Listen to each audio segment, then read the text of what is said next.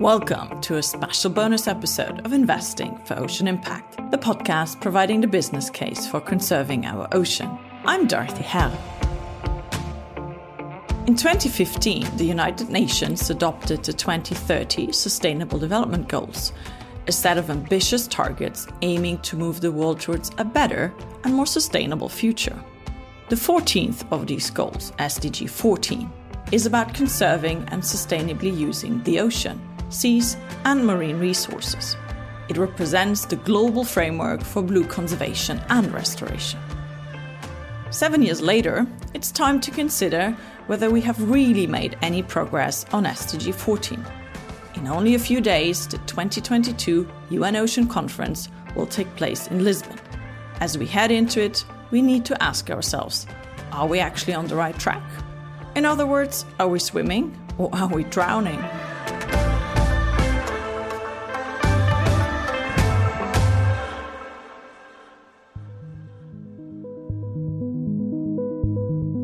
I'm really glad to welcome my guests for this episode Nancy Karigithu, Kenya's Special Envoy for Maritime and Blue Economy. Hello, thank you for having me. Margaret Kuhlow, Global Finance Practice Lead at WWF. Hello, thanks a lot. Nice to see you all, hear you all.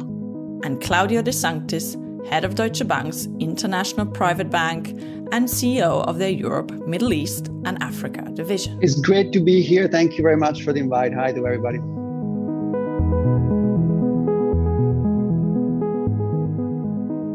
Nancy, I wanted to start with you. What is SDG 14 and why is it so important? I think a bit of contextualization of SDG 14. Uh, the 2030 Agenda for Sustainable Development adopted the United Nations Sustainable Development Goals. And as was said by the then Secretary General of the UN, it was called the Agenda for the People. And its key component, the SDGs, were the outcome of an intense intergovernmental process considered by many as the most democratic and inclusive accomplishment in the history of the UN. So it's no wonder, therefore, that uh, the SDG 14, a standalone SDG dedicated to the oceans and their conservation and sustainable use, was one of the outcomes. So SDG 14 emphasizes the need to conserve and sustainably use the oceans, the seas, and marine resources for sustainable development, and with good reason, because the maritime domain is the cornerstone of the livelihood of humanity, resources, and transport routes for up to 90% of the routes for global trade, therefore underpinning economic prosperity and well-being of many national economies, particularly those in the developing countries. Margaret, do you agree with that? And where does the nature-based solution part play in this? Well, I I love that framing of SDG 14 and the oceans more broadly as the cornerstone for livelihoods. And I also agree that this you know addition of an ocean specific sdg is very helpful because it, we do tend to forget it as people talk about you know green issues more generally they do tend to focus sometimes exclusively on land and the majority of the world's population lives close to a coastline. So uh, if we don't understand both the relationship between and the importance of the oceans to our lives and our livelihoods everything from delivering us you know carbon sequestration to delivering us oxygen uh, and you know more maybe mundane things like tourism and extensive GDP addition or GDP uh, contribution. It's really important that the oceans uh, have their own SDG and that it sits within that context of the Sustainable Development Goals more broadly. And Claudio, why is the Deutsche Bank interested in ocean conservation? Where do you come in? The, the first and most relevant answer, although it might seem a bit naive, is because it's the right thing to do you know, there's been a, a, a rampant uh, perception that uh, financial institution and by reflection, people that work in them are very much and uniquely profit driven. Whereas I think it's essential for any company and for any institution to also have a view on what they can do in terms of furthering the communities and the world in which we live. It should be an integral part of every company. And it's definitely an integral part of uh, DB, of Deutsche Bank. Specifically to the oceans, I have a bit to do with it because uh, uh, when I picked what the business I am uh, tasked to lead would take as a challenge inside of the ESG wider world, my personal passion for the oceans and my conviction that that was a very relevant topic made it an easy pick. And then obviously the next step becomes our clients, which are the center of our lives. If I picked something that was not relevant for our clients, they would have told us so. Ocean and ocean conservation and the blue economy in general is increasingly in the forefront attention and passion of a lot of our clients. And as, as Nancy said, the SDGs were adopted in 2015. Have you already seen a shift in the marketplace vis a vis ocean finance and investment opportunity? From 2015 to now, I think the world is completely different. And the acceleration we've seen in the last, I would say, two to three years, particularly since COVID, has been unprecedented. No? I think the, the shift has been from a general interest and awareness in the problem, in the overall, I would say, climate, and then as a, as a consequence, conservation, land conservation, and then ocean conservation topic was very much something that was a high level fear for a lot of people and from that, it then sort of translated into a desire to act. And today, you start to see the first instruments to actually deploy capital. So it's been a pretty extraordinarily quick development over the last five, ten years. Whereas we've been talking about, if I think of climate change, we've been talking about it for 20 years, plastic in the ocean, maybe 10, 15 years as a common, you know, general topic the desire, so the consciousness that it becomes desire to act is far more recent uh, in large scale. Margaret, have you observed a similar trend? Yeah, I think we we've really seen the health of the ocean hit the global agenda like never before, uh, and that's a really good thing. There have been some specific areas of progress that WWF has really been proud to be a part of, including the Big Plastics uh, Pollution Coalition, uh, the Sustainable Blue Economy Finance Principles. More recently, we we've launched this new uh, methodology of using value at risk, a value at risk framework for analysis of blue economy risks and opportunities. We've seen some really impressive commitments from governments, financial institutions, philanthropists to re- restore and protect the ocean for the benefit of people, nature, and climate. Now, what we're really focused on is looking at delivery against those commitments because we need to act a lot more urgently and at scale. We know from the reports of the intergovernmental panels, both on climate change and on biodiversity ecosystem services, that the challenges before us are really significant. So there's no path to one and a half degrees Celsius world without nature, without a healthy ocean. We can't deliver the other SDGs without a healthy ocean. And, you know, let's really see that stuff delivered now. Indeed. Does it translate into the SDG 14 targets to being achieved and specifically the 14.2 target around protect and restoring ecosystem? How well are we doing? Well, I think we have a lot of opportunities to push that over the course of this year, not just in the the uh, ocean conference that's coming up, but in the ongoing conversations around the um, Convention on Biological Diversity. There are ongoing negotiations for the new global biodiversity framework, and we've been pushing, for example, for a transformative comprehensive, measurable post 2020 global biodiversity framework under that convention and an agreement to update the SDG targets. And that would include, for example, protecting the 30% of the ocean by 2030. So all of these conversations are really closely linked, and we should continue to see them as closely linked because if you live in a place, you know, the fact that there's one conversation on climate and another conversation on biodiversity and another conversation on desertification, for example, it doesn't really matter to you in your place. You're seeing the impacts of climate change, whether that's storm storm surge or flooding or droughts all in the same place all in one so we we have to have these conversations really linked together Nancy, from a government perspective, how well are we doing on achieving SDG 14? I think we have to contextualize uh, the SDG 14 within the other SDGs. And the fact that uh, 2020 which was a very extraordinary year in the human history because the pandemic really hit us. And with a cost of over 6 million lives, devastated global economy, which has upended all spheres of human life, the downtown has pushed us further, you know, further down the road from where we expected to be, not just on SDG 14, but on the other SDGs as well. We're hearing that we've got uh, between 119 and 124 million people more having slid down into extreme poverty, which has really compounded challenges to poverty eradication and also introduced and or exacerbated such things as conflict, uh, climate change, and also ocean management. So the global community is at a very critical stage in its pursuit of the SDG globally, not just SDG 14.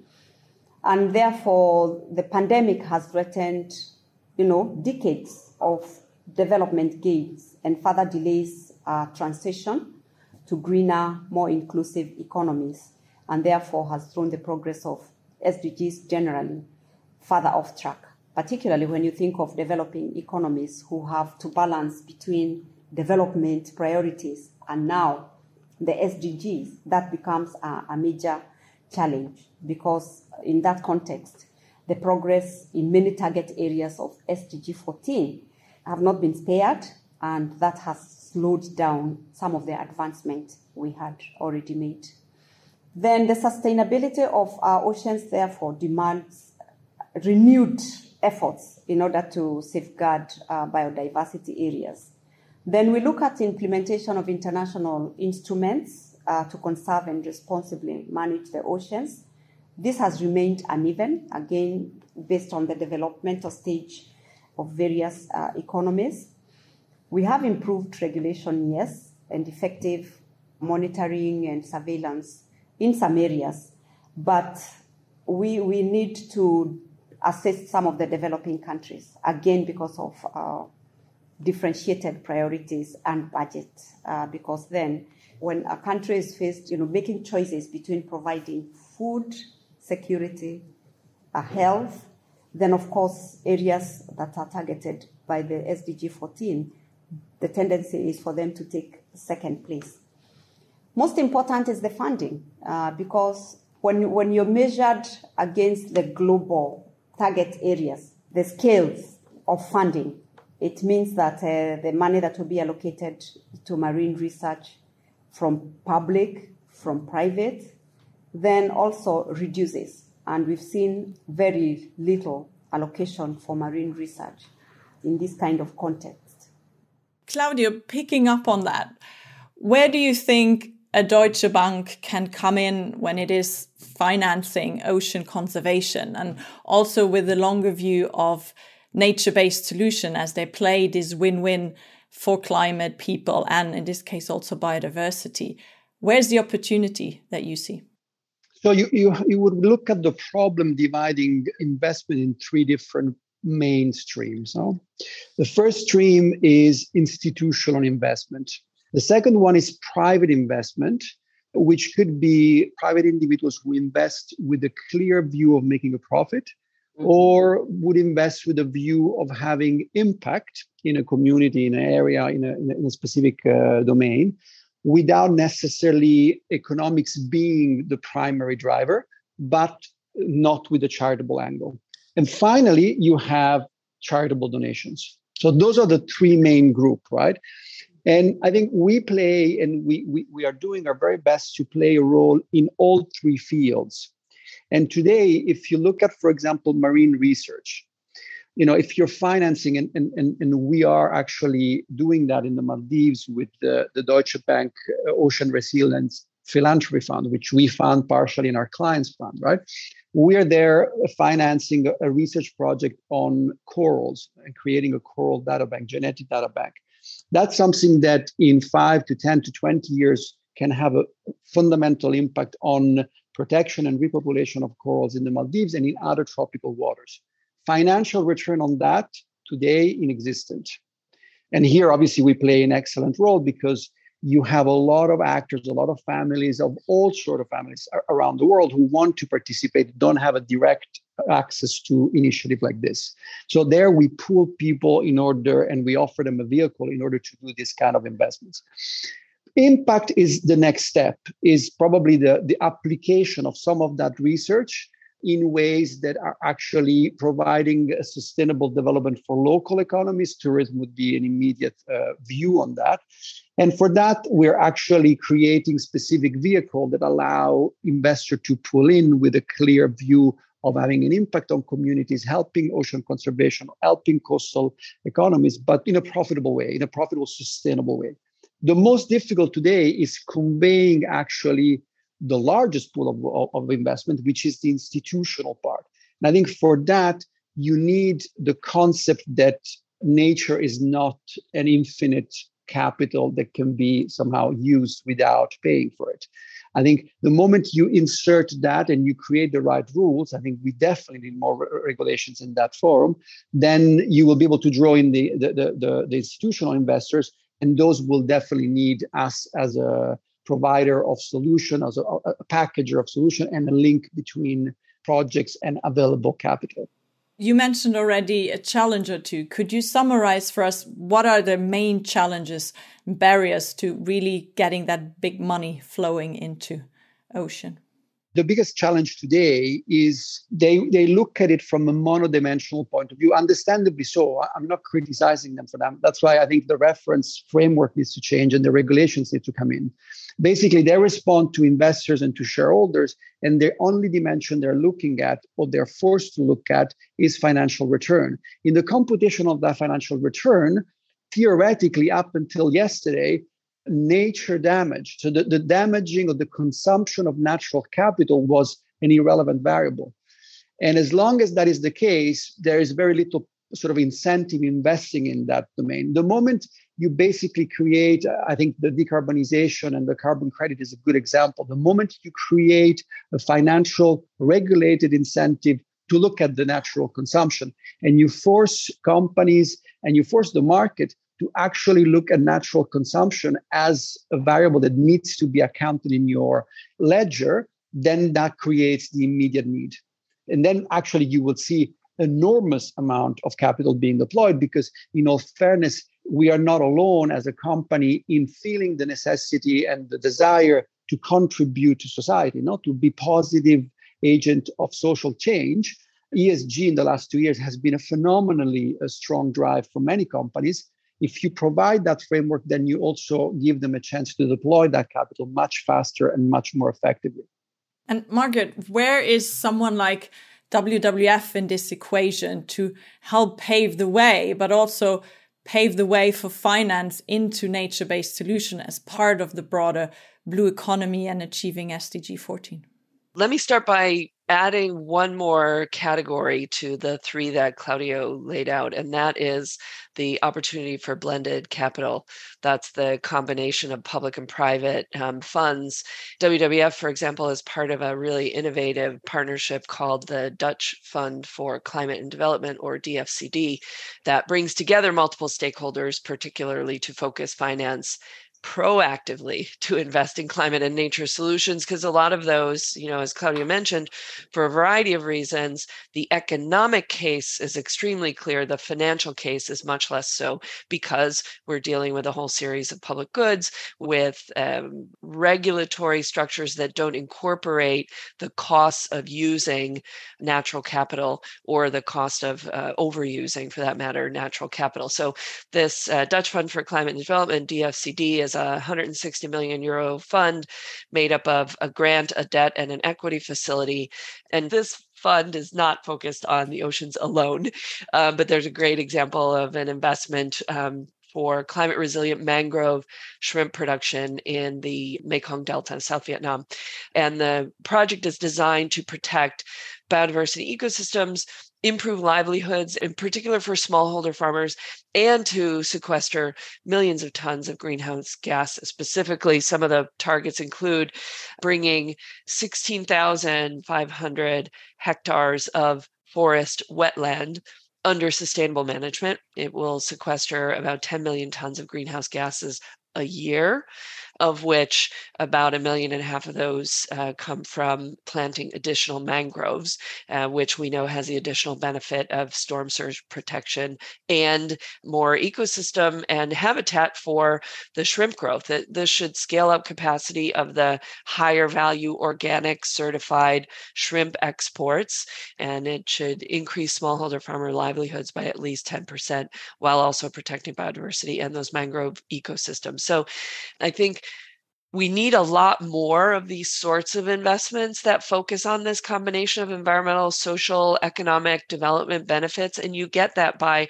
blending capital and by incorporating uh, really different kinds of stakeholders, which you would not have combined you know five years ago uh, certainly not 10 years ago i think we're seeing a lot of development in this space that's going to be very good for all of us from a livelihood perspective as well as from a, an economic and a, an environmental perspective Claudio, back to you. Is this the kind of project that eventually someone like Deutsche Bank would look at, or are the dimensions still too far apart from each other? No, no, I think I think it's uh, and, and the concept of blended capital has been successfully applied in other areas. So I think Margaret is perfectly right, and it is definitely something interesting. I think ultimately one of the things that we still need to work on is very much the understanding of our clients. So for us, that remains one of the most important challenges we have. Just in my area, to give you an idea, we have about three million clients this by geographical distribution and by the type of services we offer will be all people of a certain degree of means economic means. So you can imagine the economical and political powers that come with such a large group of people. I think if you and we are in the process of doing this if you were to question them if you were to ask them if uh, ocean conservation biodiversity if these are important topic they would all say yes. I mean, the, the percentage of people would say no, it's irrelevant. It will be very, very low. If you at the same time ask them, what can you do about it? I would say the very vast majority, probably 60, 70% would answer we should consume less plastic. The amount of people that would say, well, I could deploy my investment to further that goal, mm-hmm. it's less than 3%. So a big part of what we need to do is ultimately education. Well, Nancy, this is the perfect segue back to you. There is a big conference coming up soon, the UN Ocean Conference, where Kenya is the co host. Can it play a role in creating more knowledge, educating the broader you know, investment community? What do you expect from the conference? Exactly what you've said. That's exactly the reasons that Kenya is very happy to co host this conference to generate conversations around this kind of topics, the funding, the financing. We've got a lot of uh, multi-sectoral players coming from all, you know, government, academia, research, as well as the intergovernmental and non-governmental organizations. And therefore, with that kind of mix and with a different, uh, you know, menu on the table, a lot of side events, I know Kenya is hosting no less than six. There will be one on financing, there will be one on plastics, pollution, and, you know, a multiplicity of issues. And I can't think of any better way than through those conversations to come up with solutions and the kind of uh, structured information that we need. It will be an opportunity to exchange experiences, to create collaboration, to bring opportunities for technical assistance for other, you know, leave nobody behind, basically. Margaret, what do you expect from the upcoming UN Ocean Conference? Well, I think it's going to be a big highlight, uh, landmark event for the year. And I think with it following so closely on the Our Ocean conference Stockholm plus 50, the uh, negotiations on the global biodiversity framework happening over the course of the year, some of that also in Nairobi, I think the time is really ripe that we take advantage of the growing momentum and really make progress to secure a nature, climate, people positive future. I think a strong ocean conference should include really clear action to implement the commitments made at the first ocean conference and also include bold new commitments to mobilize this urgent action to deliver the sustainable development agenda and SDG 14 in particular. We hope at WWF that we'll see really strong action in areas like ensuring the rights of Indigenous peoples and local communities are recognized and secured through the delivery of SDG 14 so that they can equitably benefit from use of the ocean and its resources. An ambitious new ocean treaty on marine biodiversity beyond national jurisdiction, including a process for designation of high seas marine protected areas. And we'd like to see a global moratorium on deep sea mining until it can be clearly demonstrated that such activities won't cause adverse impacts on biodiversity and the marine environment. So we're also excited. There's going to be a Sustainable Blue Economy Investment Forum on June 28th as part of these uh, discussions, and that will provide a really important opportunity to focus on the development of and investment in a more sustainable blue economy. Can I add just one more point? I'm hoping that uh, there will be some progress made on having an instrument on managing plastic pollution because so far actions we've taken have been voluntary and maybe not going as far as we should. Claudio, usually these UN conferences are for government representatives and non governmental stakeholders. What's the case for Deutsche Bank to be at an event like that? For us is very important. And I mean, ultimately, the reason to be there are multiple. One is it's a statement. No, it's a statement because uh, if you roll back ten years, you would have not found a financial institution attending one of these conferences because it had no direct, immediate uh, relevance.